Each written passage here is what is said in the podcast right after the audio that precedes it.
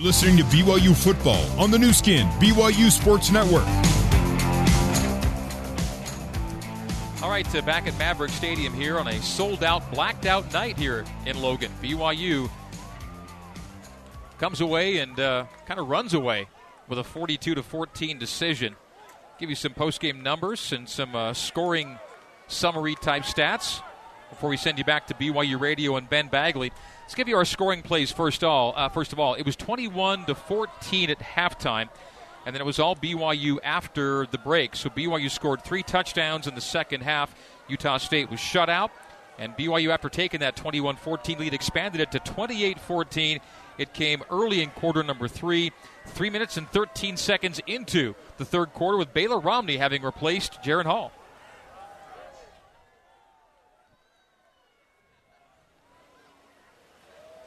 Well, it was a Micah Simon 11 yard touchdown reception from.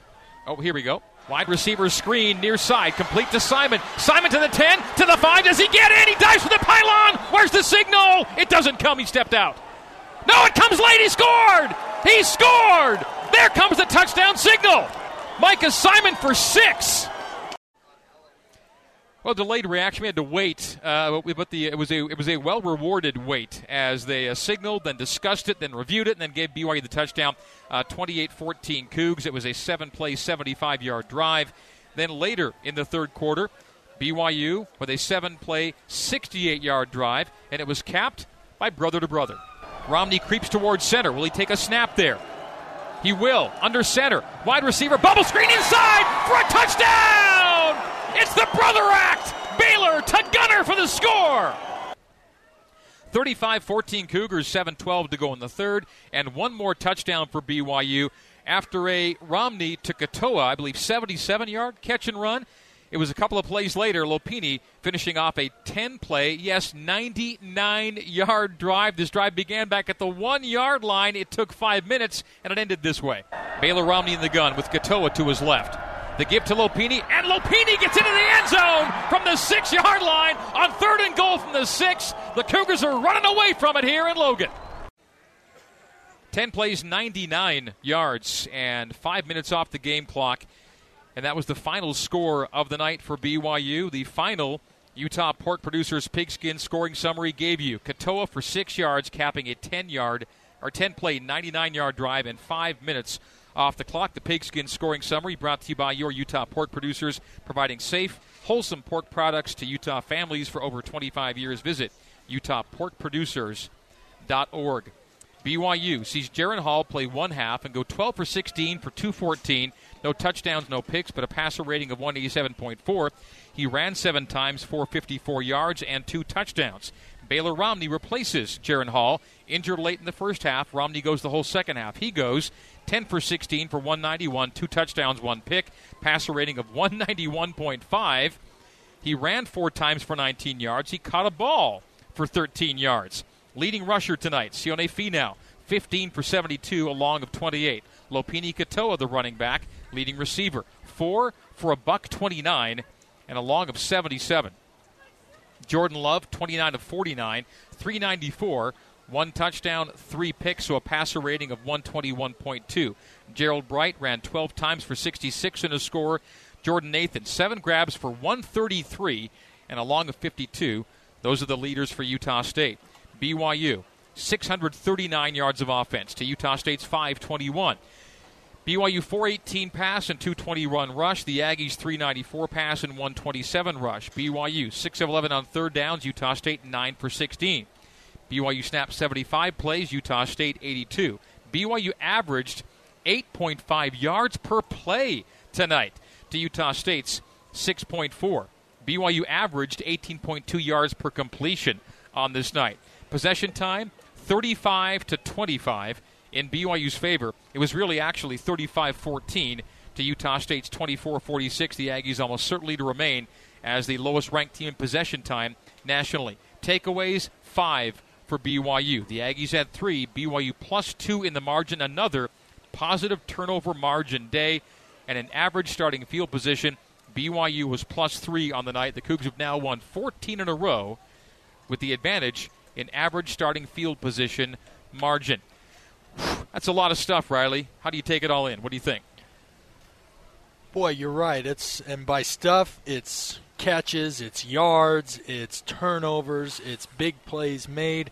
Another stat I'd like to point out after you know, struggling to get any kind of pressure on the quarterback.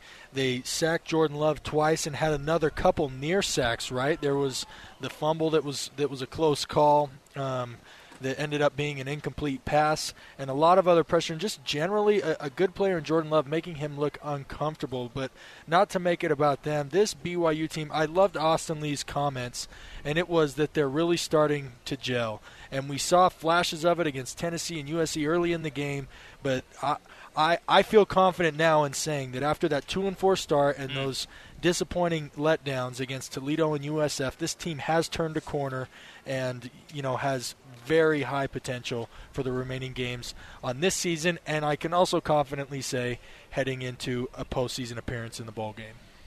And let's uh, let's tack one last stat on uh, to what we just talked about, and and you mentioned BYU's two sacks right tonight. Yes. Utah State zero, zero sacks for an offensive line that's still kind of moving some things around and playing a true freshman at right tackle. So kudos to the front five. Good work. Most definitely working for two quarterbacks tonight, Jaren Hall, really three, Jaren Hall, Baylor Romney, and Joe Critchlow, who finished this thing out for BYU. And we should note the former quarterback in high school, Micah Simon, throws a pass for 13 yards tonight, in addition to catching a touchdown pass. So good for Micah.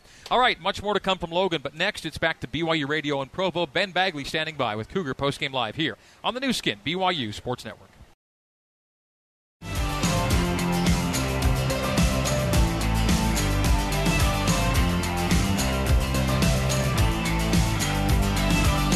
The clock is at zero, and this one is in the books. It's time for Cougar Postgame Live on the Nu Skin, BYU Sports Network. Now, let's join your host, Ben Bagley. Welcome into Cougar Postgame Live. I am Ben Bagley, and the BYU Cougars within a very impressive 42 14 win over Utah State. The wagon wheel comes back to Provo as the Cougars get her done in Logan. 42 14, the final score. The Cougars shutting out the Aggies in the second half, outscoring them 21 0 in the second half, for, for, contributing to the final tw- 42 to 14. Uh, but uh, let's get your reaction to tonight's big win over Utah State. Tweet me at Ben Bags. We'll read some of your comments coming up later in the post game show. But first, I got a list here. I like lists. Sports fans like lists, so I put together a list.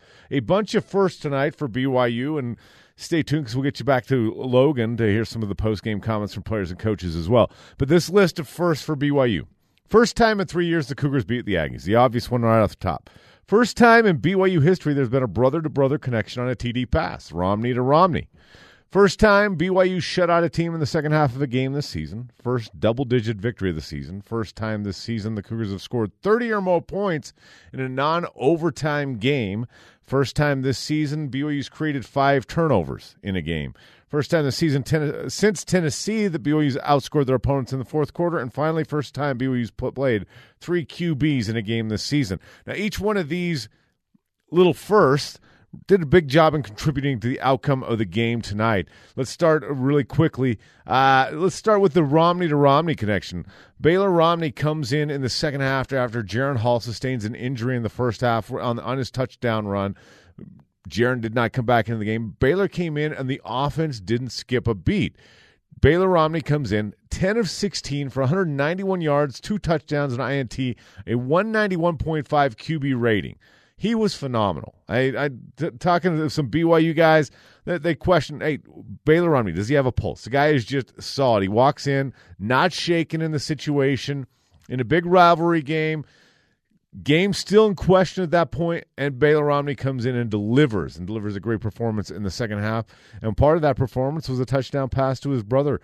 Uh, Gunnar Romney, who had a, had four receptions on the night for 45 yards, including that touchdown pass uh, in the third quarter.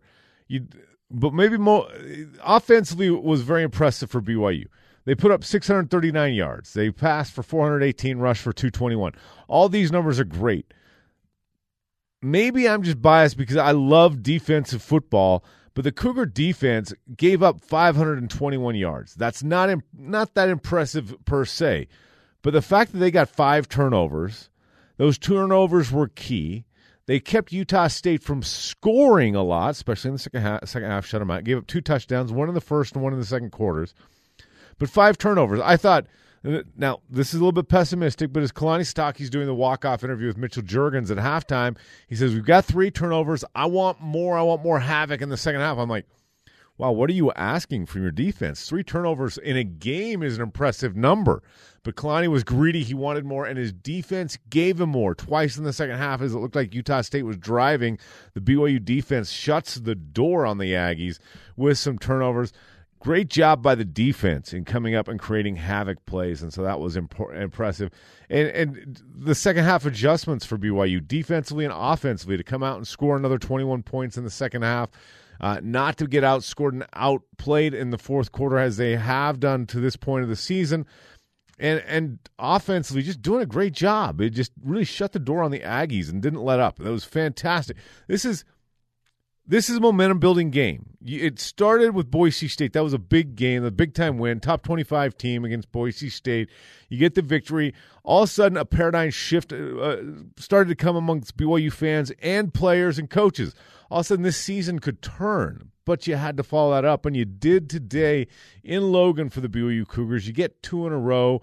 You've now won, you won two of your three games against rivals this season. That counts for a lot. You get back to 500 at four and four on the season. That counts for a lot. You're coming into a stretch worth of three games. You're going to be favored in all all of these next three games, and you should be big favorites. So you the, you could be turning around looking at a five game win streak as you're heading into the final game against San Diego State. So this this was a, a linchpin game for the season for the BYU Cougars and they showed up and they got the job done 42-14 the final of the game. Let's get out to twitter. Some people tweeting in. This one i liked from john higley who tweeted in right after the game just short and sweet. Good guys wear white. As the cougars run all whites at at maverick stadium tonight in logan uh, this one coming in from Brian Blanche. Pretty good adjustments on defense in the second half. Tonight felt like the BYU of old. 500 plus yards offense! Exclamation point. Solid defense on the run. Five players with 10 plus TD rushes. Six players with 20 plus yards reception. Very fun night of BYU football. Fans needed this game. I think more than the fans needed the game, I think the team needed this game because now, like I said, you got you got something going here. You've two in a row, two in a row where you looked really good, two in a row where you dominated the game outside the fourth quarter against Boise. That's two two games in a row where you really dominated the game, dominated the opponent, uh, the opponent, and played well. I think just as much as fans needed this for BYU Cougars, the team and the players did it. And now they're going to be riding high on confidence. Now the key is not the key is not to have a letdown next week against Liberty, who might be sneaky good question mark. We'll talk about that coming up in just a minute. Hey, remember, fans, when the Cougars win, you win. Papa John's Pizza. Use the online promo BYU50 at papajohns.com this coming Monday and Tuesday and receive 50% off pizza. This offer is good at any Utah location. I know my son's excited because anytime you get free or half price pizza, he's all about it. Coming up, we'll update you to the day in college football scores. Cougar Post Game Live continues on the Nu Skin BYU Sports Network.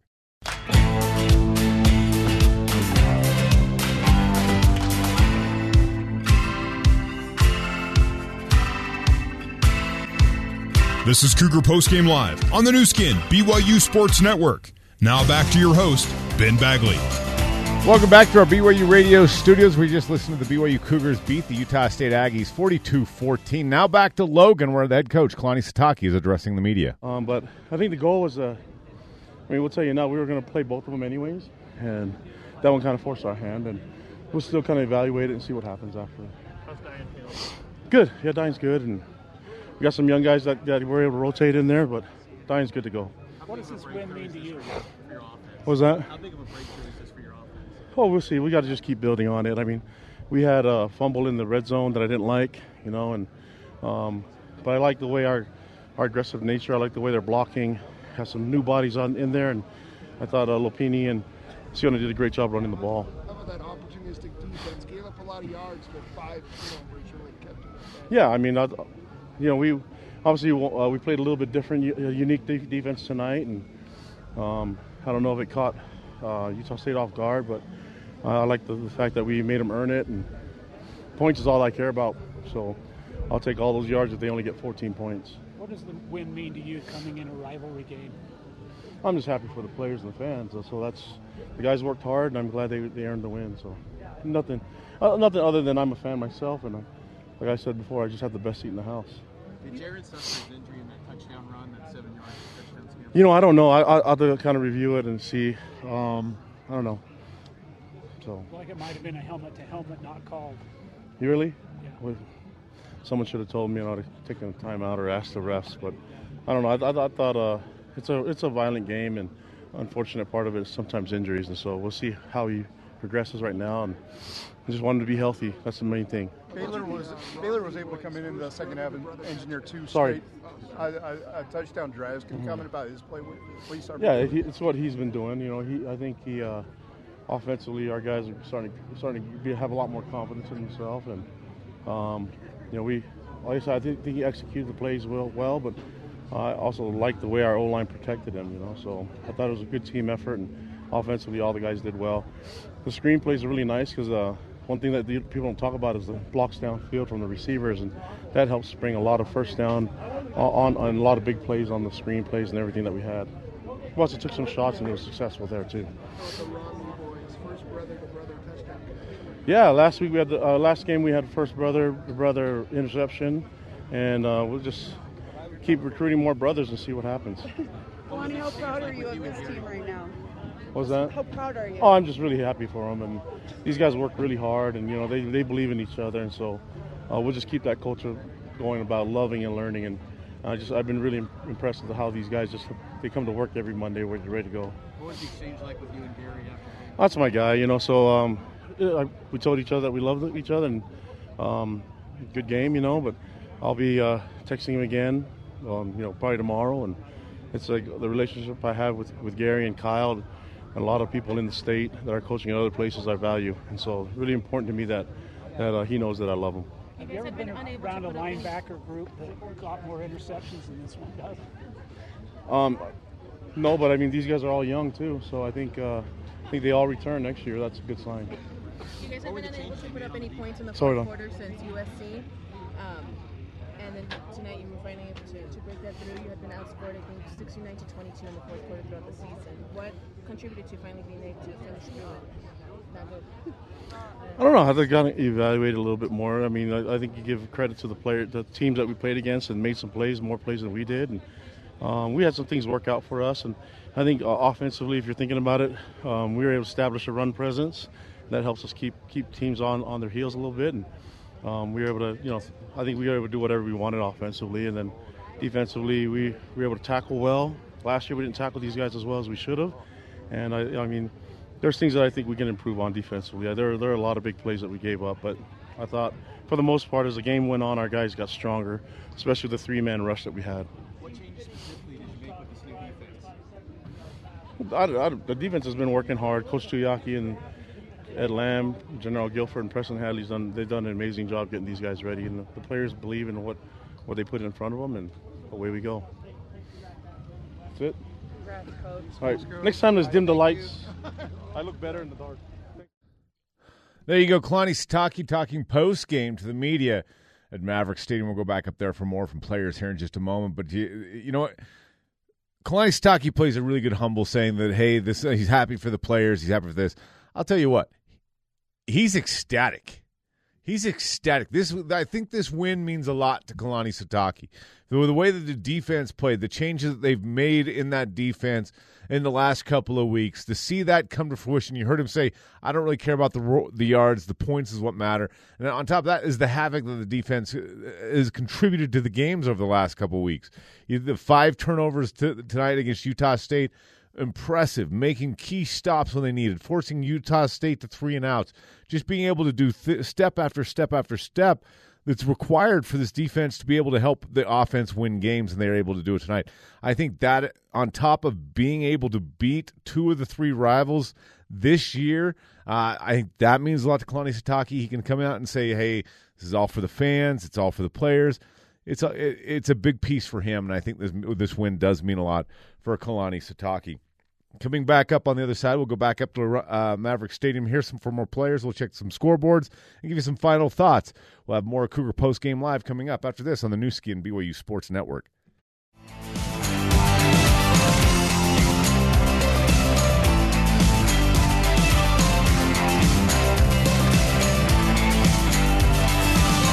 Let's rejoin Ben Bagley for more Cougar postgame live on the Nu Skin, BYU Sports Network. The Cougars get the 42 14 victory over Utah State. Let's go back up to Logan where Isaiah Kaufusi is addressing the media. Chance, and so to, to get him in the first half, uh, it really just is a, a, big boost for us. So, you know, big big credit to all those guys who, who, made plays. And I was hoping to get a touchdown down here. It's the only thing I need is, is points, you know, on the stat sheet. So hopefully, hopefully one of these games I'll get some points. Kaufusi brothers had the interceptions last week. Yeah. The Romney boys touchdown. Yeah, yeah. Yeah, BYU is just a family affair. I mean, we, you know, we're all about families. We love families, and uh, you know, proud of the proud of the Romney brothers. That's cool for them. You know, it's, it's fun for me and Jax as well to have the, the two picks last week, and it's, it's just fun. Thanks, Isaiah. Thank you guys. So I'm gonna go get warm now. There you go. Real quick comments from Isaiah Kaufusi at Maverick Stadium. As we wrap things up, just one final score I want to give, keep you abreast of. Uh, about three minutes and 56 seconds left in the game. Number 21, Boise State, st- up 45 40 on San Jose State. The Spartans have the ball and are driving inside of Boise territory, so that's a close one. As Boise State and San Jose State just five points separate. Then that's going to wrap things up for the Cougar Post Game Live Show. Your final score BYU victors 42 14 over the Utah State Aggies. The old wagon wheels coming back to Provo. The Cougar Locker Room shows up next on the Nu Skin BYU Sports Network.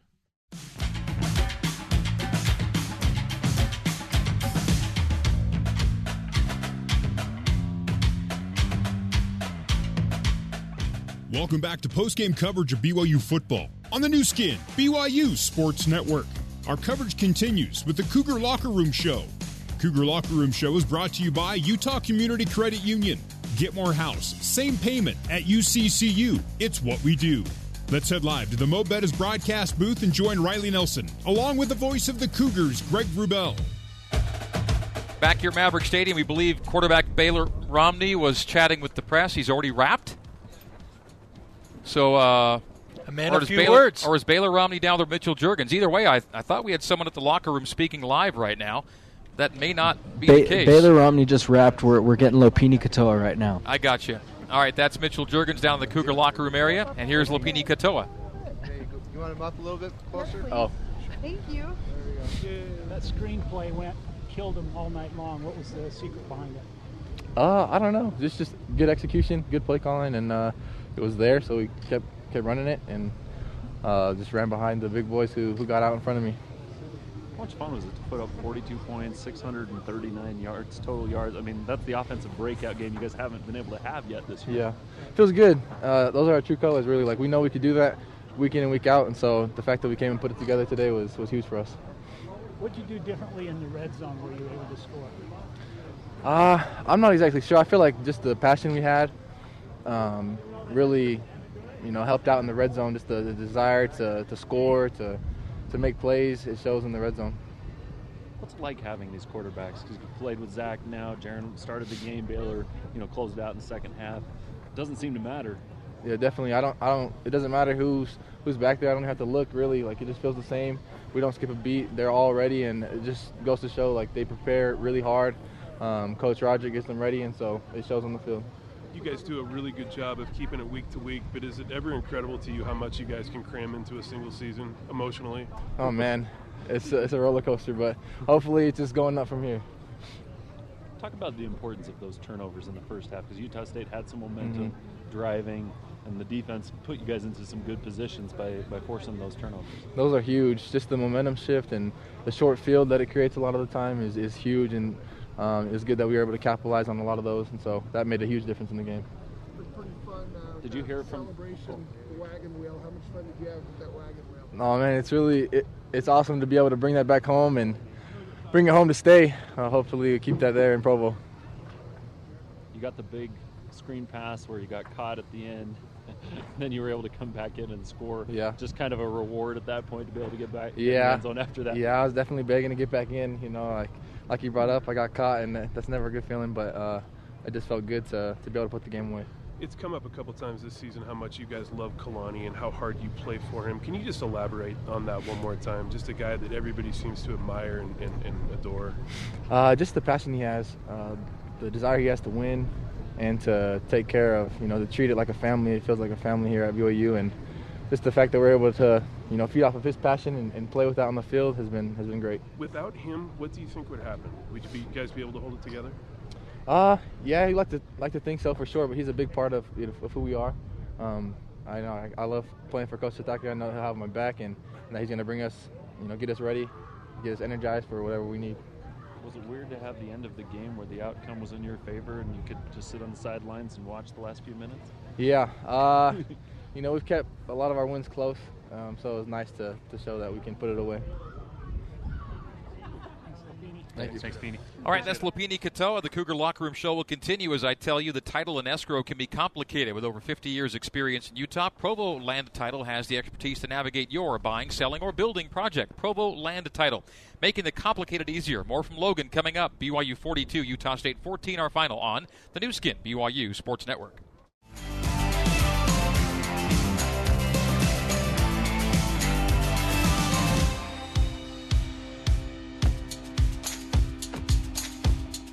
This is the Cougar Locker Room Show on the Nu Skin, BYU Sports Network.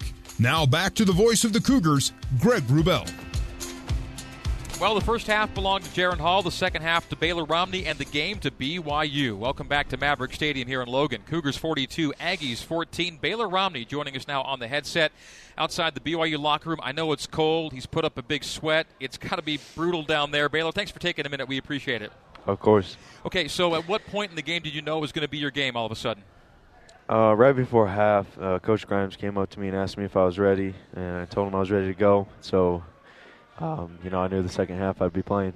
So the only thing you had to do at the end of the first half was take a knee and then get figured out, right? That's right. So what was halftime like for you and the coaches? Um, really just getting my mind right. Um, I mean, I, I was prepared to go in this game, and so at halftime I just really took the time to focus in, and um, I knew that we had to put up some points to win this game. Greg Wrubell up here in the booth with former Cougar quarterback Riley Nelson. Riley, take it away. Baylor, quick!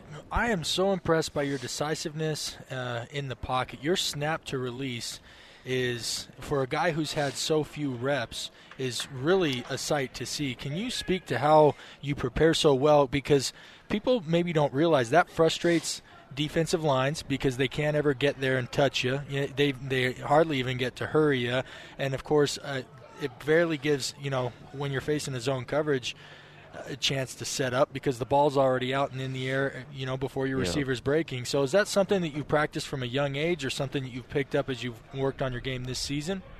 Um, I mean, it's definitely something that I've been working on since I started playing football. I know a quarterback has to be decisive, and you know whether I'm taking reps in practice or just getting mental reps, I always try to go through decisions in my head, and that's really helped me to figure out what receiver's are going to be open on the field and how to make the quickest decisions.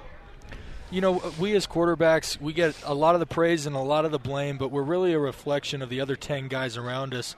What can you say about, you know, now the, in the Boise game and the second half of this game about those 10 guys and, and the plays that they've been able to make and how they've supported you as a quarterback who's come in there without a lot of practice time?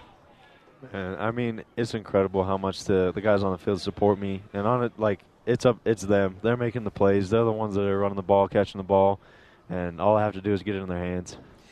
BYU's last touchdown drive tonight, uh, Baylor, is as long as you can officially go in college football or any kind of football. 10 plays, 99 yards. That drive begins at your one. There's a roughing the kicker play in there to start it out. But man, once you guys got going, you were gone. And Lopini Katoa, huge on that 77 yard catch and run. How did you see that play? Um, I mean, I saw pressure coming, and we had a screenplay called, so I was really just trying to draw the blitz as close as I could and get him the ball, and I knew he could get a big play out of it. What can you say about the quarterback room? We've now seen Zach Wilson play and win. Jaren Hall play. You play and get wins. It's a good group, isn't it? Yeah, great group of guys. Um, you know, everybody can play at this level, and it's just fun to be around them all day. So where can you guys go from here as a team? We're talking about back-to-back wins now. It's a back-to-back rivalry wins, if you will. Where are you guys going to go? Do you think? Uh, really, we just need to take it one week at a time and one practice at a time, and focus on our next opponent, um, and just execute the way we've been executing. Last thing for you, Baylor, for me, and then we'll let you go warm up. Uh, it seems like uh, like you run pretty cool, like like you're a pretty mellow dude. Uh, what gets you really fired up? Like what's what, what gets you a little out of control for you? Uh, there's not too many things that do that. Honestly, I can't remember the last time I was real fired up about something. I try to stay level-headed as much as I possibly can. Well, it's working really well uh, for you and the team. Great work tonight and the guys. Thanks for your time, Baylor. Thank you. Oh, Bo, one last thing. Do you mind if we ask you about throwing a touchdown pass to Gunnar? What that was like? Um, as soon as the play call came in, I knew it was going to be a touchdown, but I wasn't sure who the outside receiver was until Really? until I sent the receiver in motion and I saw it was Gunnar, and I knew it was going to be a special moment. Well, BYU said it was the first brother-to-brother touchdown in, in Cougar football history. We think so. That's, that's that's something else. Way to go. Thank you. Thanks a lot, Baylor. That's Baylor Romney. We'll take a break. More of the Cougar Locker Room Show next here on the Nu Skin BYU Sports Network.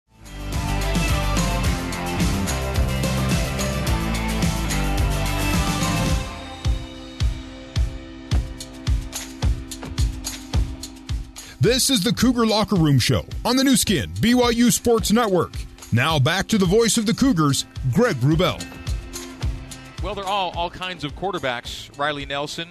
More more than anything, you want a, a quarterback who can who can make your plays, right? You want you want a playmaker. That's what Baylor Romney's been. Doesn't have to be necessarily uh, rah rah, go crazy, go nuts. That's not his style. He told us that. That's not really who he is. Who he is is a really effective quarterback. No question. You look at personalities. Joe, uh, Steve Young talks about this. Uh, I've had this conversation with him before. Him, who's a very intelligent, analytical, loves talking, loves firing the guys up, loves engaging, versus Joe Montana, who, you know, it's like you're tapping on his helmet. It's like, hey, Joe, we got a game today. Are you ready? And uh, obviously, they both won uh, Super Bowls for the 49ers and are both Hall of Fame players. So glad that Baylor is true to who he is and he's not trying to be someone else. And obviously, him staying true to himself is working because his production on the field is something to see. Down to the Cougar locker room area. Short conversation now with Devin Kaufusi. Fumble recovery and quarterback hurry on a stat line tonight. Devin, can you hear us? Yes, I can. Hey, thank you for coming on. Uh, I, I know it's cold and you want to try and get warm as soon as you can, but I bet you for a lot of this game, the temperature was the last thing from your mind. You guys were on a roll defensively, takeaway after takeaway. Big night. Yeah, very, very big night. Um, we, as a defense, we, we love playing in the cold. And uh, coming off that bye week, we really just prepped. We were prepping outside, understanding how um, we're going to use that as our advantage. And just really having that, that mindset in the defense that anytime, anywhere, anyone, um, we want to come out and play our game. And uh, tonight it showed with all the turnovers and takeaways. Devin, what was the game plan? You guys frustrated. I mean, Jordan Love, he, he had his yards, but ultimately three interceptions and not really being able to produce in big spots. What was your game plan against a player that's you know been talked about a lot as far as having next level potential? Um, I mean, offensively, their scheme, uh, we like the matchup we had, um, especially um, in the linebacker room, being able to um, to uh, ha- have the have the scheme and play calls um, end up where we needed to be. Um, credit to Jordan uh, on some of those big plays. He he's going to quarterback to even though we did our best to make the window small and to uh, to take it away on, on some of those seams. Him just being um, the great quarterback he is was able to to still capitalize in, in those small windows in, the, in his passing game. We knew that. Uh, with that being said, we knew we were we just uh, had the right idea. We just needed to tighten up a bit, get more depth, and uh, we were able to to fix that and come away with some takeaways. But he for sure was uh, uh, still throwing those slants and, and th- throwing those seam balls, and yeah, credit to him and, and his offense. And Uh, Devin, a lot more three man front than we saw last week against Boise, which was more fun. And and it was still a mix tonight. But the the incredible thing that we didn't see uh, earlier on in the season was a lot of pressure and a lot of havoc being wreaked out of that three man front. So uh, talk a little bit about those guys and, and the effort they put forth tonight. Oh, amazing effort. Um, me personally, going back and forth between the uh, linebackers in the D line room, um, the whole whole D line understanding this defense, uh, mostly running three man, especially with the offensive scheme that Utah State had. Um, just really, all those guys are, are dogs or warriors, understanding, you know, double team um, almost every play with a three man rush, uh, just to have relentless motors and just just to make a difference. And it definitely makes a difference when you can get pressure as a three man, uh, and being being able to get the ball out quicker or to rattle the quarterback. And so uh, it all starts up front in the trenches for sure. Me seeing at a linebacker position, it's it's incredible seeing our, our D line with the three man front just work and work and work and work. Devin, I have to ask you, what are you? Defensive lineman or linebacker? Oh, yeah. I don't know. We'll see coming Liberty. Uh, I don't know much about their scheme, but Uh, I'll find out and see what room I gotta go watch film and get coached up to, to this week. But That's great. Uh, it, has been it's been great. Um, just being able to um, uh, go back and forth. Uh, it, it's helped me a lot understand uh, the defense um, and and just better me uh, as a player personally.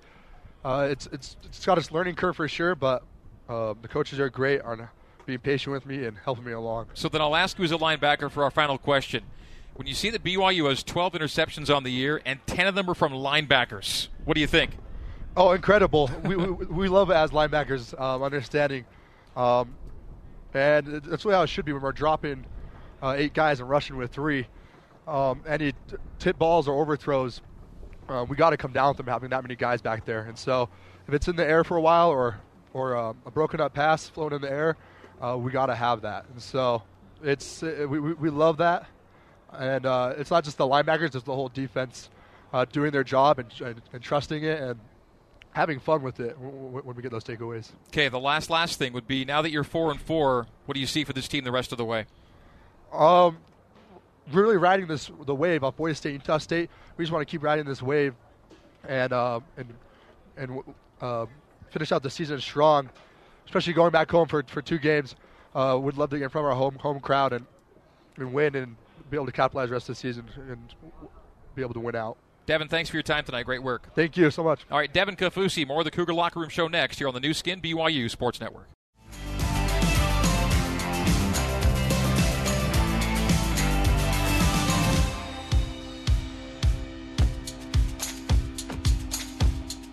This is the Cougar Locker Room Show on the Nu Skin BYU Sports Network.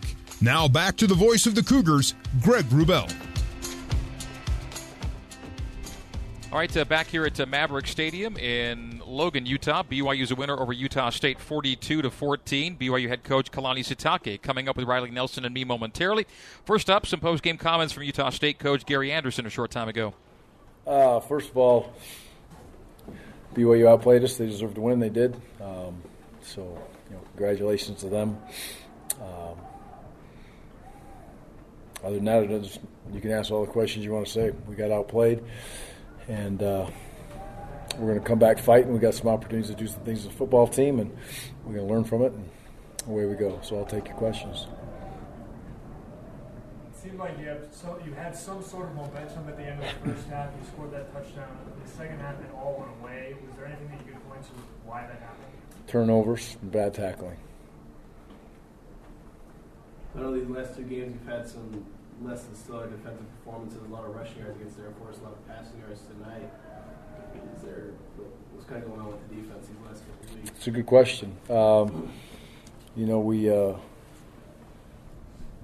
Air Force is a little bit of its own animal. Um, did not play well, and tonight we had our opportunities to, to play well. We had opportunities to get up numerous third third downs, um, and I just say it again, you know, tackling. So that's and that's that's on us coaches. We need to teach them to tackle better. Obviously, we need to focus on it on practice, I suppose, and whatever it may be. But you know, there will be they'll be a prideful group, and they'll have to bounce back and um, see what they can be able to get done. You know, it was. Uh, you know, Woody, Woody's a big part of that defense. It wasn't good to have him out there today, so I wish he would have been there. But uh, he could have made a bit of a difference. But he's not going to go win the football game for us either. So the defensive guys got a young young players got to step up and make plays. All right, that's a little bit with Gary Anderson. A lot more with Kalani Sitake is right after the break here on the Nu Skin BYU Sports Network.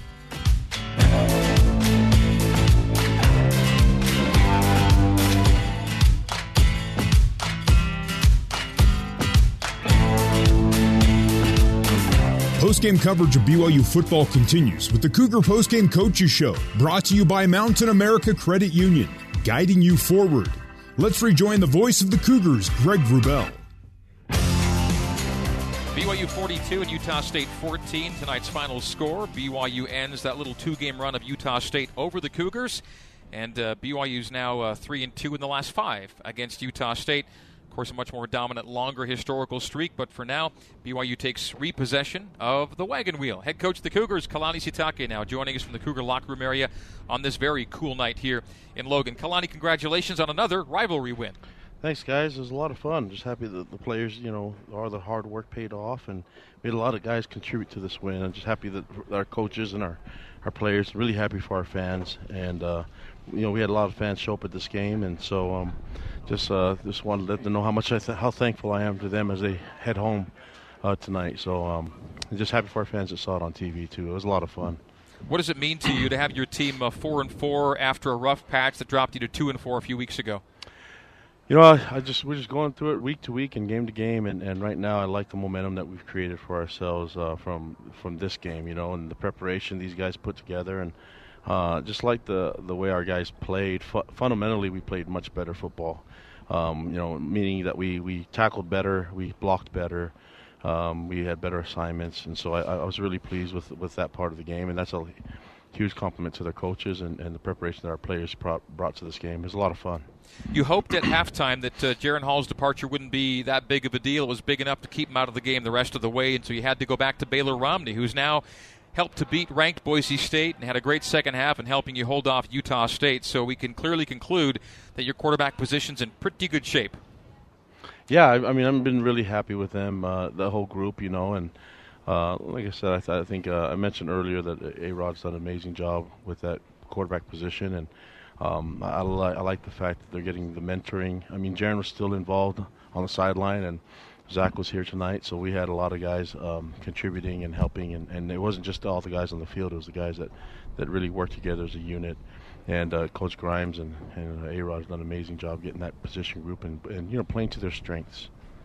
Kalani, switching over to the other side of the ball, 12 interceptions on the year as a defense, 10 of them by your linebackers, which is astounding. And I, I want to ask you about a specific technique because they got both the interceptions.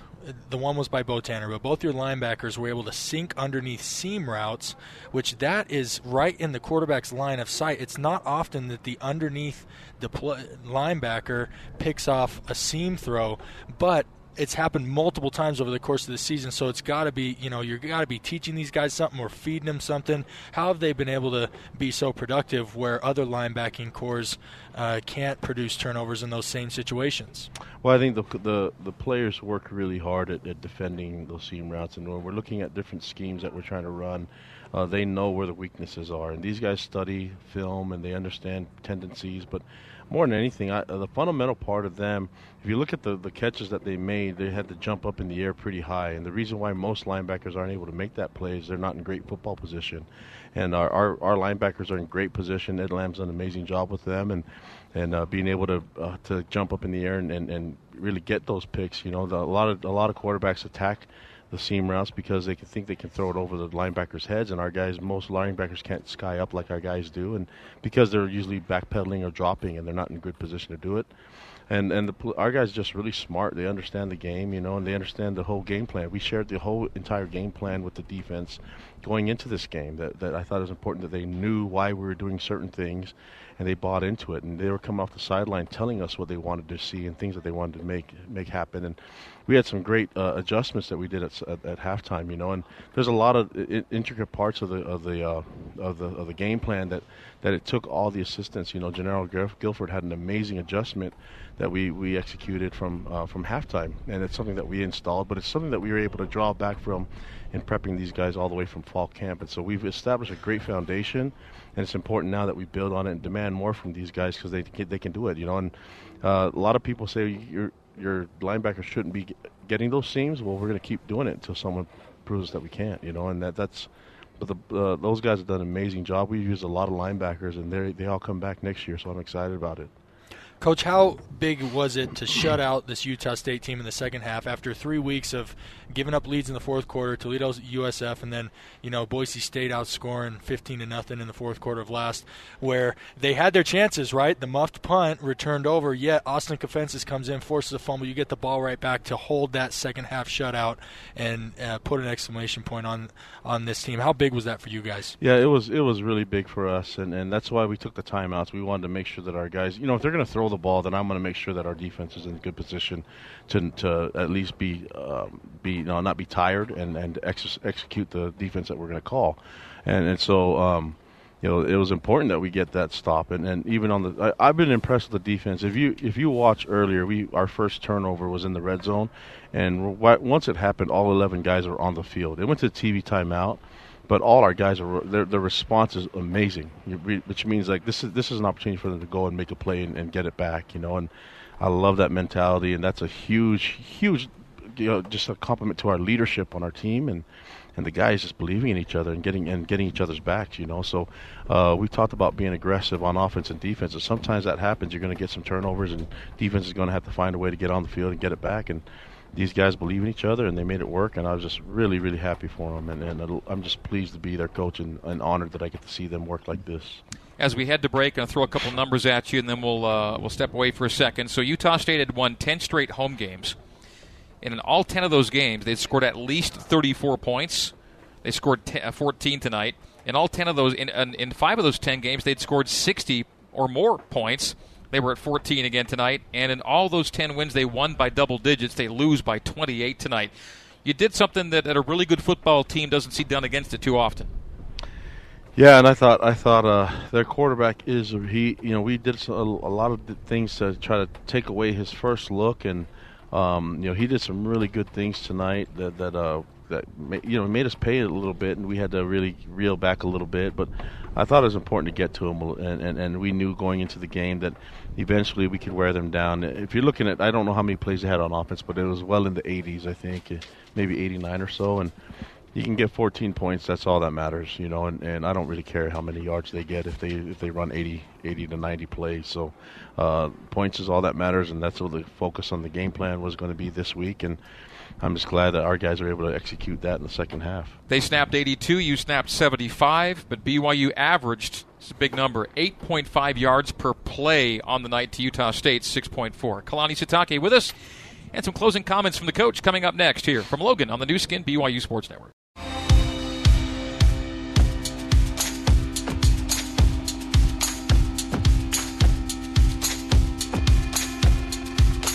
You're listening to the Cougar Postgame Coaches Show on the Nu Skin, BYU Sports Network. Now, back to the voice of the Cougars, Greg Wrubell.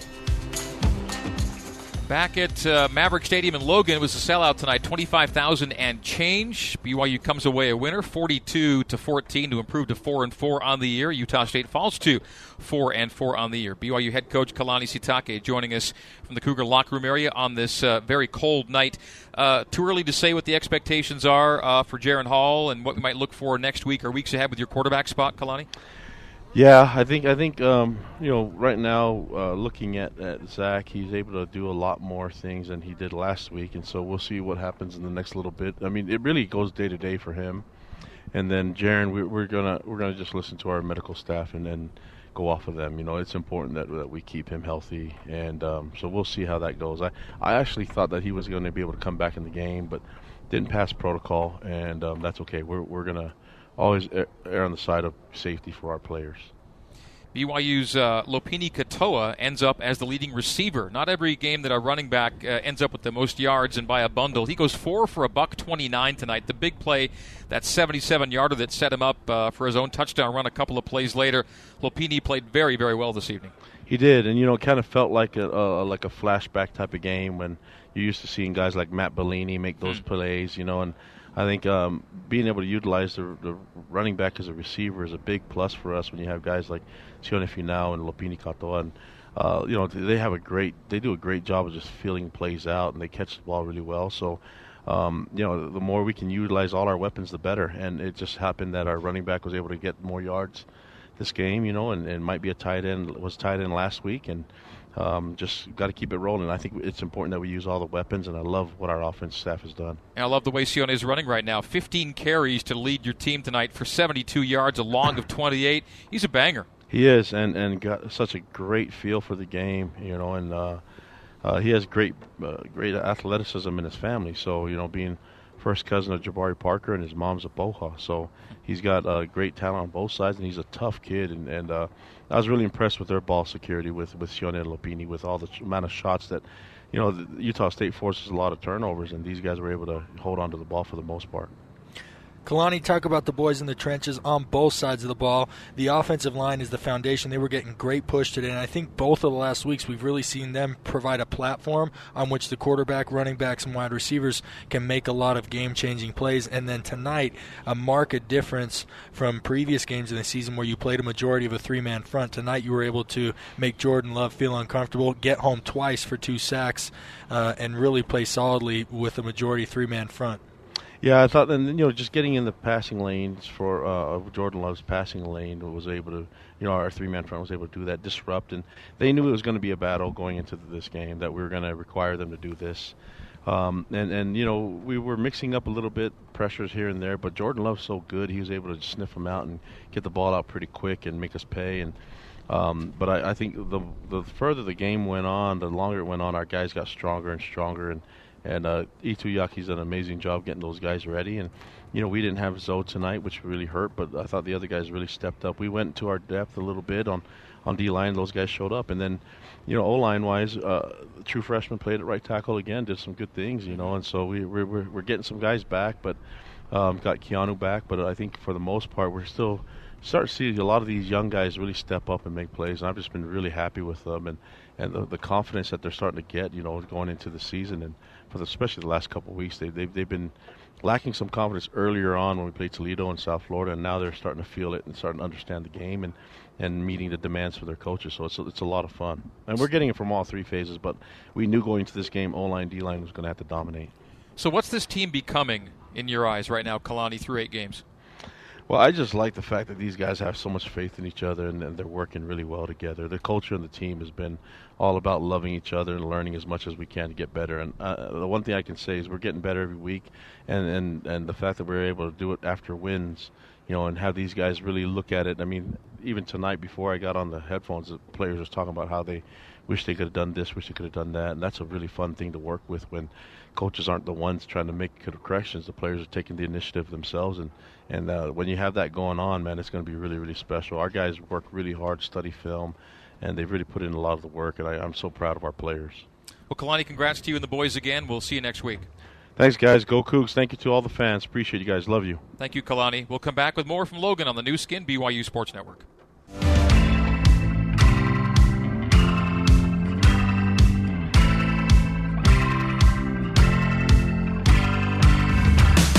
You're tuned to BYU Dining's Cougar Nation Now. BYU Dining, a classic BYU tradition.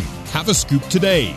Be a part of the show by emailing your questions to Cougar Nation Now at BYU.edu or tweet your questions using the hashtag BYUCNN. Let's head live to the Mo Bettahs broadcast booth and join Riley Nelson, Mitchell Juergens, and the voice of the Cougars, Greg Wrubell. BYU 42, Utah State 14. Cougs improved to 500, and the Aggies dropped to 500. Time now for the Mountain America field goal recap. You're saying, hmm, there were no field goals tonight for either team, and you're right. But I will tell you that for each field goal BYU makes this year, Mountain America donates $500 to the American Red Cross so far this season. Mountain America has donated $6,500 on 13 field goals made. Mountain America Credit Union guiding you forward. Thank you to MACU, Mountain America Credit Union. And that's our field goal recap for tonight, even with no field goals. It was all touchdowns. Six for BYU and two for USU. The Cougars win it by 28, outscoring the Aggies 21 to nothing in the fourth quarter. I guess I should have made this note during the game. You kind of alluded to it post game, Riley. So BYU outscores the Aggies 7 0 in the fourth quarter. Those were BYU's first fourth quarter points in almost two months. They last scored a fourth quarter point against USC. That was back on September 14th. We're now November 2nd, so it had been a while. And BYU used the points tonight to kind of just seal the deal. They weren't integral, but they helped BYU win big or bigger in this case, 42 to 14. And you mentioned this earlier in the post game. Scored in every quarter. That was tremendous. And first time in a long time, almost 10 games since that had happened. Yeah, and what I liked is how you start the half. Obviously, I mean.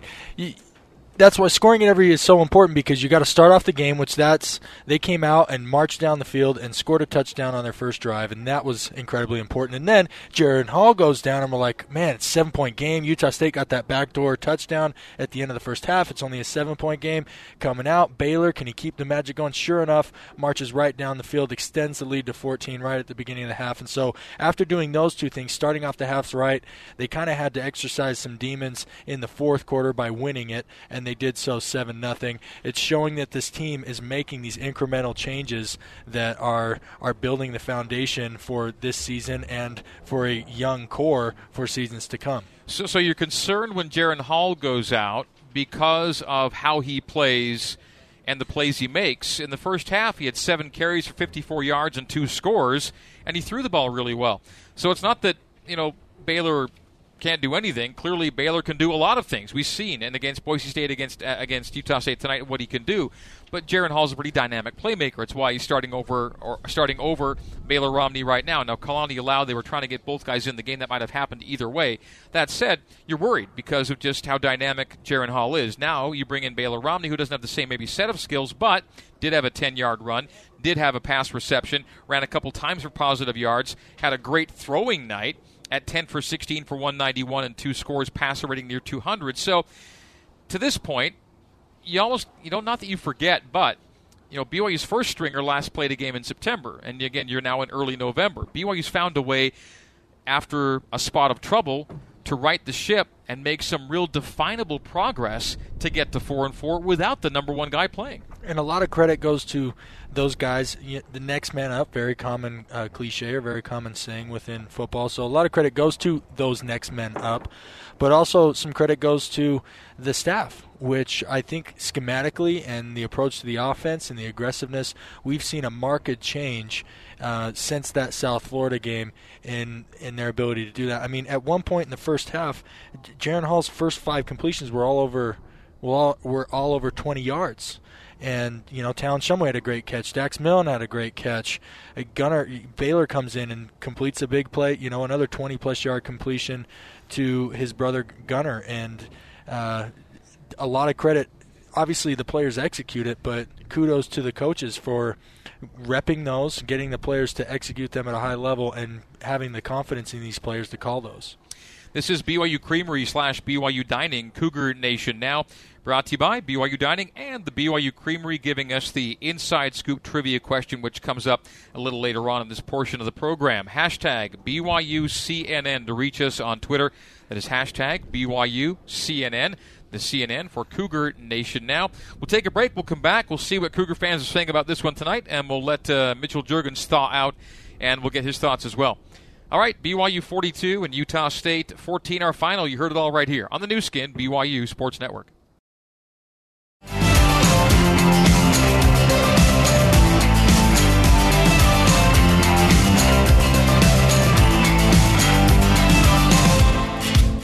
You're listening to Cougar Nation Now on the Nu Skin, BYU Sports Network. Here's your host, the voice of the Cougars, Greg Wrubell. Welcome back to Maverick Stadium, where it was sold out tonight to 25,000 plus, and the home fans go home unhappy for the first time in a long time. The Aggies had won uh, 10 consecutive games and all by double digits before tonight. Welcome back to Cougar Nation Now. BYU Creamery and BYU Dining, Cougar Nation now. Hashtag BYU CNN. Greg Wrubell, Riley Nelson. Mitchell Juergens has rejoined us up here in the booth. Mitchell, haven't heard from you in a little bit. Uh, you warmed up a little bit. Uh, let's let's uh, conditions wise, how, how rough was it out there tonight? You know, honestly, it was not that bad. Um, in the fourth quarter, uh, I know you made mention a couple times that uh, the wind was picking up, and you know when when it's already I don't know what the temperature was, twenty something, Got into the 20s. Got into the 20s. Anytime the wind starts to pick up in the 20s, it makes it feel like the teens, and, and so it got a little cold there in the fourth quarter. But honestly, this the the conditions were perfect. Um, I I, I kind of expected um, a very high powered offense from both sides of the ball today, um, knowing kind of what was in store last week and, and how they wanted to, both teams wanted to get out and, and really just attack it from an offensive perspective. And um, so, the, yeah, the conditions were perfect for that, and we saw some good football.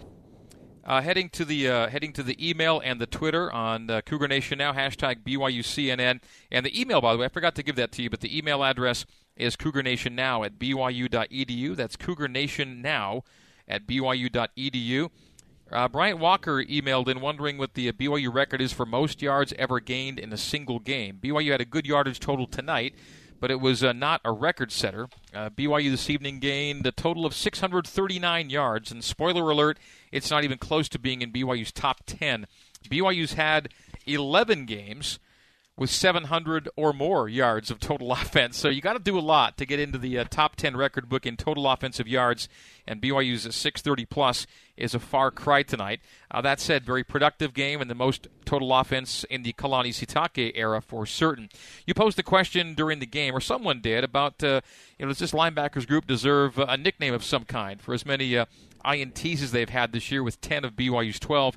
Tim in Mawapa in Mawapa suggesting the backer breakers. You take backbreaker, you add backer to it, and you get the backer breakers as a nickname for the linebackers. He said they delivered a brutal birthday surprise, and yes, it was Jordan Love's birthday today. Unhappy birthday for Jordan Love in the 42-14 BYU win here tonight, but it is tremendous. Uh, what they've been producing with 10 of BYU's 12 INTs. Uh, there was a DB INT tonight, by the way. The last one was Bo Tanner, who took it almost all the way to the house, ended up on the porch tonight.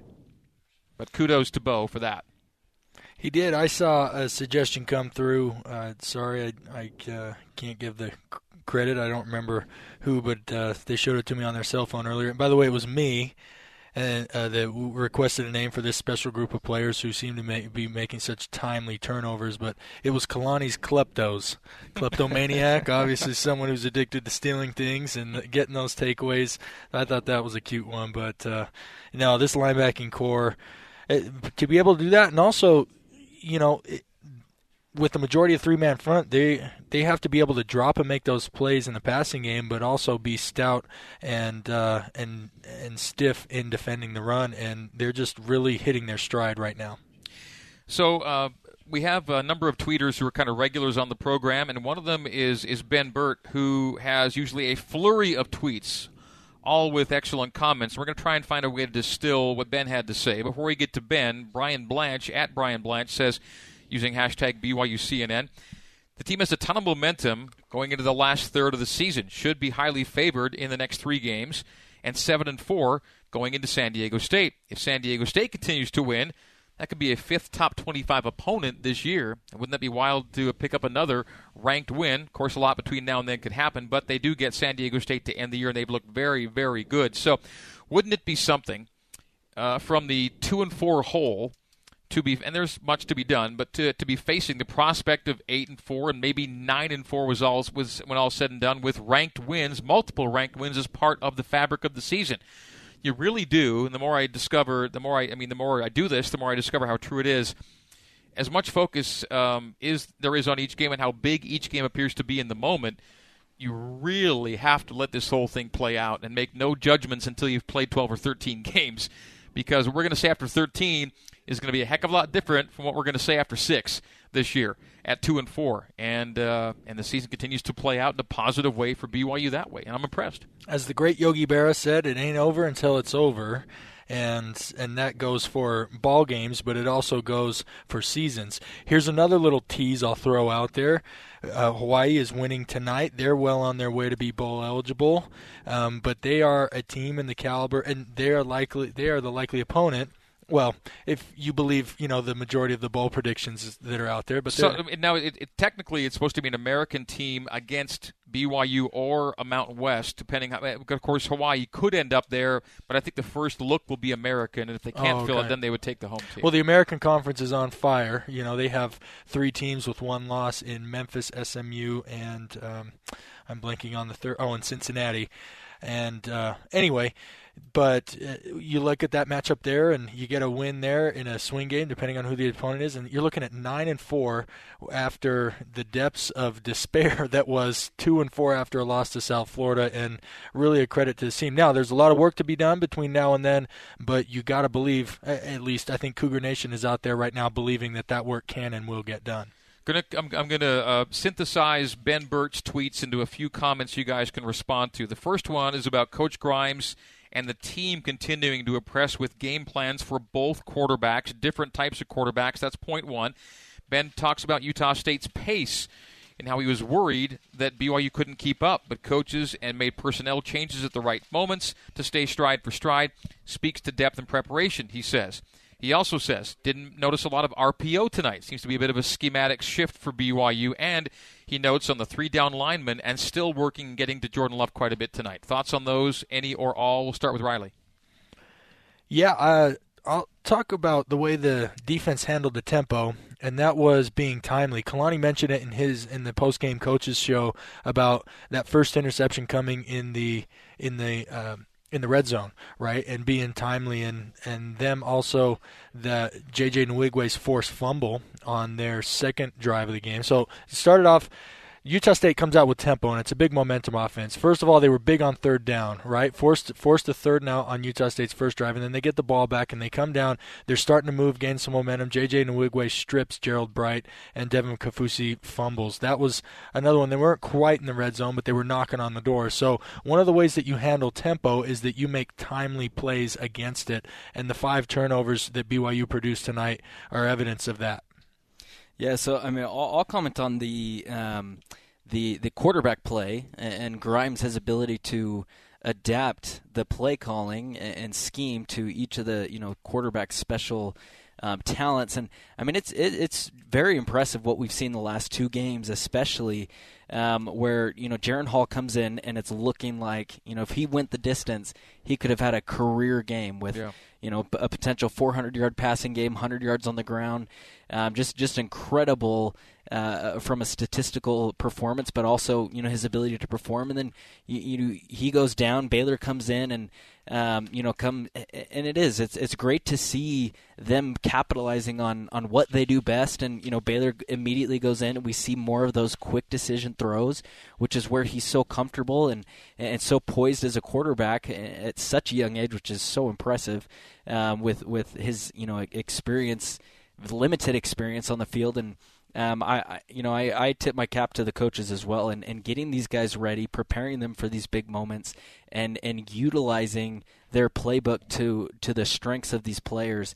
And and I believe Riley said it during the broadcast today as well. Is you know we're we're going to give a lot of credit to these quarterbacks and their performance, but so much goes to the ten guys that are on the field with them. I feel like in these last two games, it hasn't been just the quarterbacks that are stepping up there seems to be an intensity an intensity and an aggression that these players are are playing with and it's just um, it goes to show what that they're playing for a lot more than just um, than than just wins they're playing for each other they're playing for coach Kalani and I mean it's it's just uh, been so much fun to watch Thank you, Mitch. Last couple of comments from Ben before the break, and they're both about running backs. He talks about how uh, how excited he is to see what Sione Finau can do in years to come. He says Sione does well going through the line and making great adjustments, whereas you, uh, you Lopini Katoa, he says, seems to move really well in space, and, and so you got two different types of backs there, right, between Sione and Lopini, and both were huge in what BYU was able to do tonight in offense.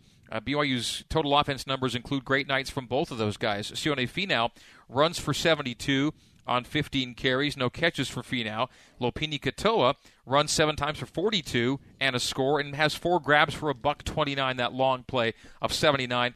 I loved a full speed rear facing stiff arm, or he puts the arm behind him to make sure he's keeping the guy at bay as he's heading down the sideline. Good stuff from Peeny tonight.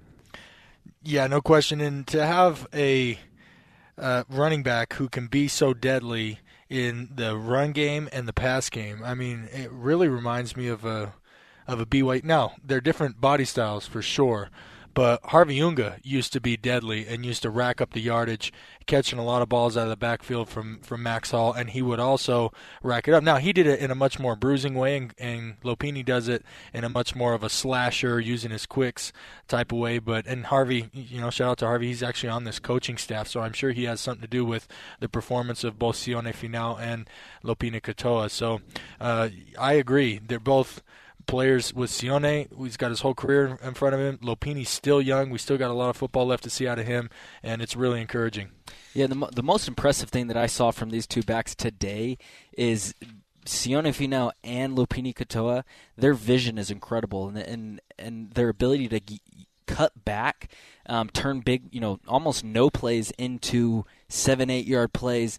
Um, that was the thing that impressed me the most with them was their vision, their patience, and when they found the hole, they seemed to just exploit that uh, you know little gaps here and there, and it was just very impressive with how um, mature these backs seem to be. All right, you can email us Cougar Nation Now at BYU.edu. Cougar Nation Now at BYU.edu. You can uh, tweet us, hashtag BYUCNN. This is BYU Dining, Cougar Nation Now on the Nu Skin, BYU Sports Network.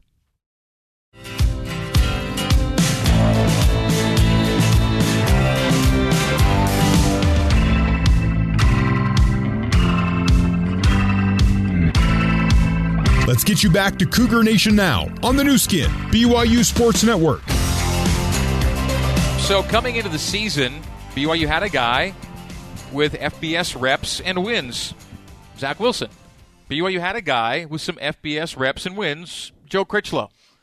BYU had a guy who technically redshirted last year but got into a few games. It was full of potential, was backing up Zach Wilson. That's Jaren Hall. And then Baylor Romney ends up beat, helping to beat Boise State and helping BYU hold off Utah State tonight. And now the quarterback room looks loaded. And uh, Frank Muller, using hashtag BYUCNN, says Baylor Romney has shown he's an asset that BYU cannot afford to lose. What will it take to get him a scholarship? And we believe that he's, for the time being, a non scholarship player at BYU. Now, he was a signee for Nevada coming out of high school. Mission, then come to BYU. I, I, and like we, we think he's not on scholarship currently. That may or, things change in season. Sometimes they get awarded, we don't know about it. But you'd think at some point uh, that would be in his future because of how he's clearly uh, proven value to BYU. It's pretty remarkable. Yeah, I I don't want to think about it because it's unpleasant. But when you have guys who have film, it's so rare that three guys have three have film, good film of them. That if they were to enter into a transfer portal, um, they would. It would not take long. That there are colleges out there that would love to have any one of these three guys out there starting for him. And and look, it's tough. It's not as a guy who transferred, right? I, I transferred. Now, the reasons that I transferred were were different, but with these guys, only that's the tough thing about quarterback is only one guy plays, and uh, and and this, the other thing about the nature of college football is you only have four years to play, and uh, it, so it's tough to spend those, you know, getting intermittent reps or playing behind another guy. So hopefully BYU can find a way to keep all three of these but but it's a catch 22 hopefully they can find a way to keep all three but also hopefully we don't ha- continue to have to play three and four quarterbacks every season and we can find a guy who can get into a rhythm stay healthy and play all 12 games for BYU I think that's the ultimate goal for the program. So whatever happens with these players we hope that they continue to wear the Y on their helmet and to continue to, to produce memorable wins and throw touchdowns and do all that they've that they've done. But it'll be interesting to see how this plays out as they are a freshman a freshman and a sophomore now the outcome was good, but it's it's weird and not in a good way that yet another game sees Utah State's quarterback go all the way and BYU's quarterback get knocked out of the game. It happens every year it seems now against Utah State. I believe it's now four in a row and five out of six where a second quarterback is needed to get through the game against Utah State, as was the case again tonight. Email coming in Cougar Nation now at byu.edu from Stephen Vincent, who says uh, BYU stopped Utah State on fourth and one Actually, it was fourth and longer, and it was stopped at the fourth one, and right? eight. Yeah, fourth and eight. Uh, fourth and goal. Um, and it said on an awesome goal line tackle by Austin Lee. Yes, it was. On the TV replay, he says it appeared to me that the Aggie wide receiver's foot scraped the goal line. There's no question the ball did not cross. The play was not reviewed. Under the rules, does it only matter where the ball is, or would a foot being in the end zone be enough to score a TD? And the answer is uh, that is true. It only matters where the ball is. The ball never broke the plane, hence, even if a foot is in and the ball's out, ball's not in, not a touchdown. So the body can be in, or part of the body be in, the ball not be in, it's no score. And what a play by Austin Lee, by the way, to keep that. And grant others helped him by the end of it, but the first stop is a man on man, keep him out of the goal, keep him out of the end zone, and he did that. I will say I had the best seat in the house on that play. I was actually standing on the goal line. Um, and uh, I mean, just so so impressive. You you come by, you you look at a play like that, and there's a chance, you know, Utah State can score, get momentum. They they start doing some onside kicks, get right back in that game. And Austin Lee, a senior, we heard it in his you know post game interview. This is a game that he had never won in a BYU uniform, and it showed on that play. It showed how much he wanted this game, um, how much he wanted this win, and there were so many other players that contributed in amazing ways in this victory. Um, but that was just a highlight of. I want this more than you do, and I'm going to keep you from getting in the end zone. And he did that, and just yeah, it was an incredible play, and I, I loved my seat that I, I had on that uh, on that play. Utah State tonight gains f- north of 500 yards. What's the final total there, Riley, tonight for Utah State's total offense?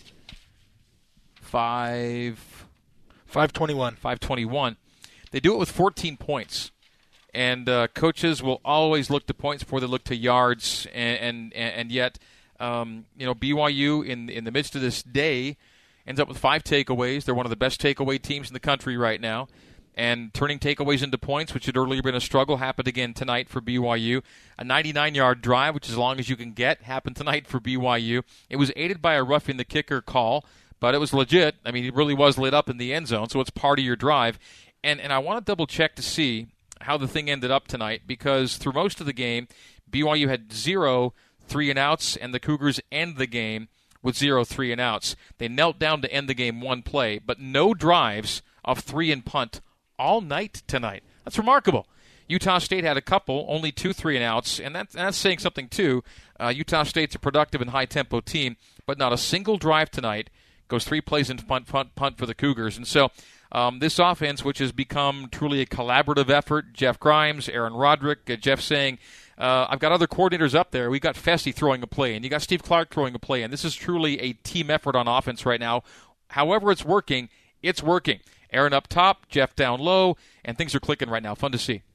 Yeah, it really is, and it was necessity, or sorry, uh, necessity is the mother of invention. That Thank you. true. Sorry, it's uh, it's we've crossed over into you know the time of night when the brain is slowing down a little bit. And by the way, speaking of time of night, in 40 minutes, it'll be 1 a.m. again because Oh. we're, we're backing up our clocks in 40 minutes. Tremendous extra hour of sleep, although we might not be getting much because we're celebrating this Cougar win, right? Extra hour of Cougar driving win, tonight, yes. Yeah, no, but um, necessity and and the way the offense was heading, where it's not like they were completely uh, anemic, but they were not living up to their potential, and they were leaving a lot of points and a lot of opportunities out on the field left uncapitalized.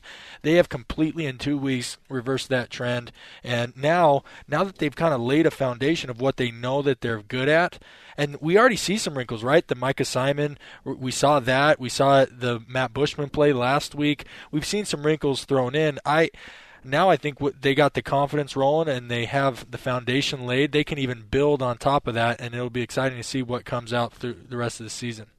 Yeah, the only thing that I'll well, a couple things, uh, but I'll make them quick. So the thing that stands out to me the most about uh, this game is they scored in every quarter. BYU scored in every quarter, but they weren't field goals. They were all touchdowns. And that's been something that we've actually talked about on the broadcast so many times is how can we convert these field goals into touchdowns? And then their their red zone scoring percentage was low anyway.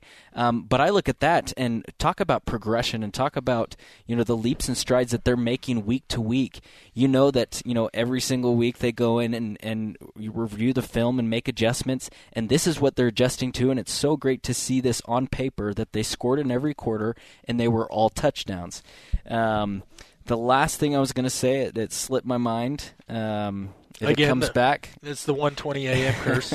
if it comes back, I'll mention it. But uh, but th- that was one of the big things that stuck out to me is uh, just the consistency that we're seeing, which we had not seen in uh, previously in the season.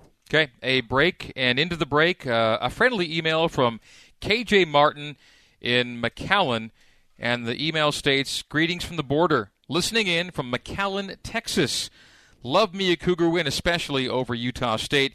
Great call in the game. Well, thank you for that. It's late here in the Central Time Zone, but thank goodness for daylight saving, says KJ Martin, emailing us in at Cougar Nation now at BYU edu. We'll come back to Logan and bring you the inside scoop trivia question after this. Final score tonight is BYU 42 and Utah State 14. You heard it all right here on the Nu Skin, BYU Sports Network.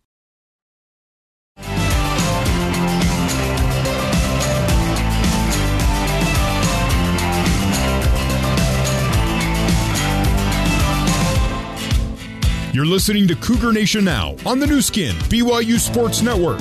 Here's your host, the voice of the Cougars, Greg Wrubell.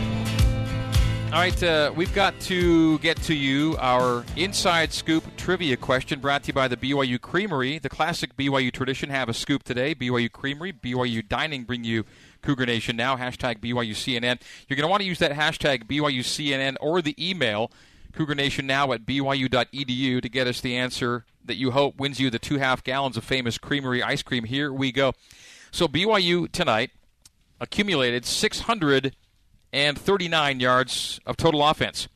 The most for a game since BYU racked up 681 against Houston in 2013. In that game, BYU won 47 46. Houstonian Mitchell Juergens. You can confirm that for us, correct? Correct. 47 46. Here is your question for two half gallons of famous creamery ice cream. In that game, Taysom Hill was phenomenal. He was incredible. Taysom Hill on the night, 29 of 44 for 417 yards, and he ran 34 times for 194 yards. Again, he threw 44 times and he ran 34 times.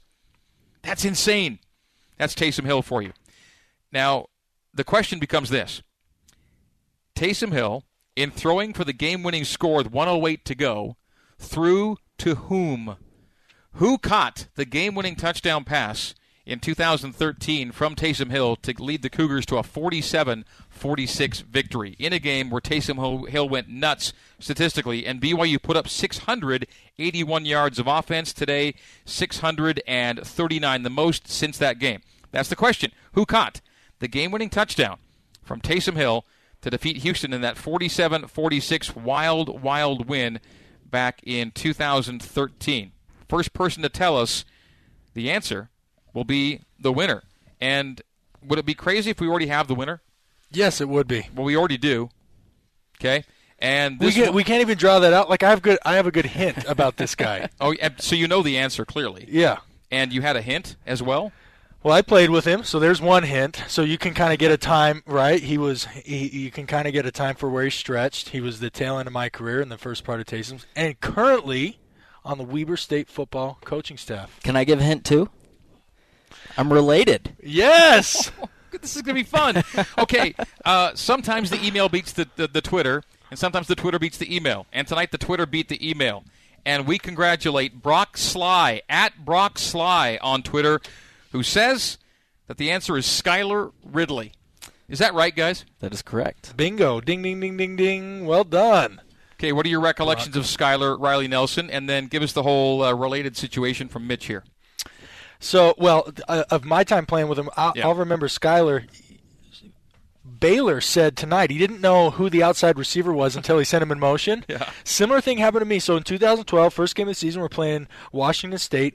Cody Hoffman takes a shot to the thigh and uh, has a deep thigh bruise and heads off. Now, when you're calling, you're getting the plays from the sideline and, and all that, and you're not paying attention to the personnel that's coming in and out of the huddle. Well, we call a play, and I get out there and I'm and I'm reading the defense. I'm like, ooh, I like this backside where Cody would have normally been, based on the defense. But the play clock was running down, so I didn't even look. And quite honestly, it doesn't matter if the play is designed to take advantage of the defense. It doesn't matter what personnel is in. You should be able to execute it. Anyway, sure enough, go out. I look the safety off to the right side, come back, and wide open in the back corner of the end zone is Skylar Ridley for the first touchdown of the 2012 season. So that's one of my fondest recollections of Skylar. Good stuff. Yeah, so so my connections actually run very strong with Skylar. Um, I married his sister, so we're brother brothers-in-law. Um, and uh, yeah, so I a lot of who I am and what I have today I owe to Skylar because he actually was the one who gave me um, my wife's phone number. So I gave her a call and we went out and um, yeah, so he's a, he's the current tight ends coach at Weber State. Um, but just an, an incredible guy. Um, I, I remember the type of guy. So the type of guy Skylar was is um, when I found out he had a little sister, I knew that that was the type of girl that I wanted to marry.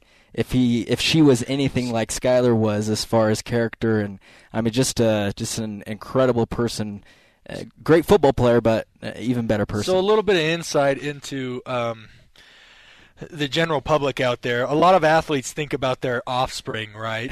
and uh, so, in and especially wide receivers, they're very they're very consumed with speed. Mitch Mathews is one. he- Of course, he married Mark Lyons' granddaughter, married Yep. Maddie Lyons, and he, in fact, just this last week was talking about on his Instagram how Maddie was the fastest girl at BYU during her time there, and how he can't wait to see what their kids run. So the question for you is, who is adding more speed to the gene pool uh, in, in this next generation? Your side, the Juergen side, or the Ridley side? It's a good question. Me, maybe me and Skylar will have to race, do a little race off. for That it. hasn't happened yet. It hasn't. Okay. We need to dust off the old cleats and get out there.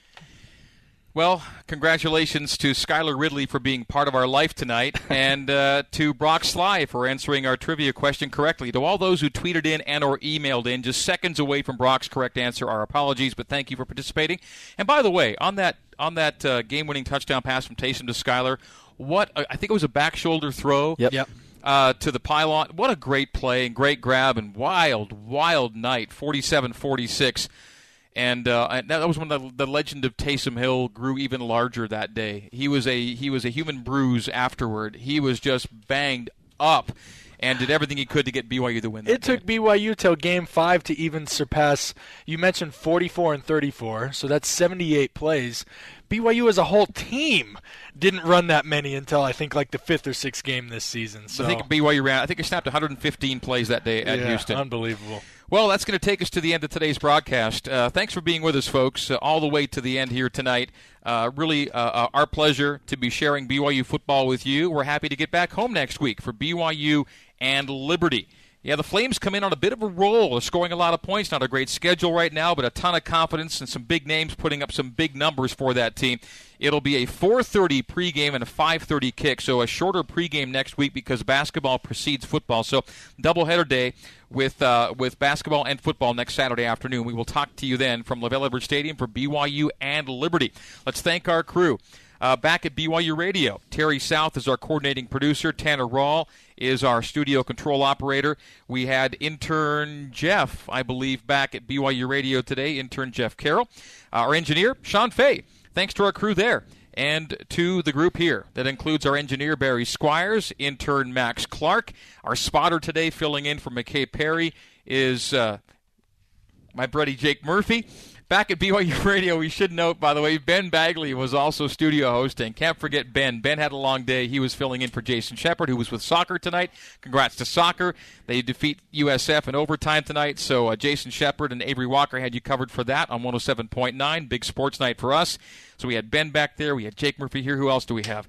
Statistician Ralph Sokolowski, of course. And our thanks to Duff Tittle, Brett Pine, uh, Kenny Cox, and uh, Ari Fish. uh, The entire. Uh, Did you say intern Max?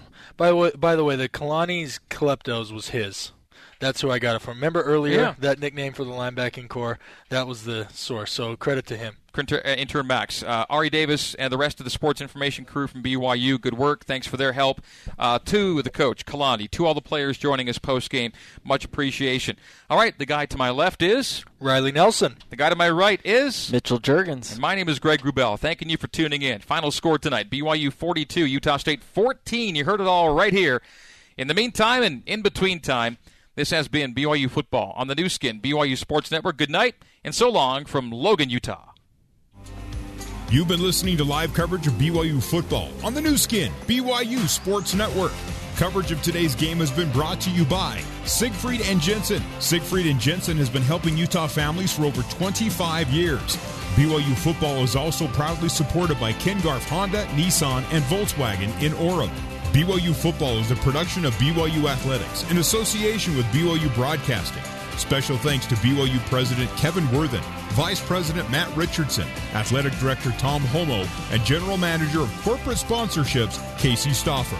BYU Football is an exclusive presentation of the Nu Skin, BYU Sports Network.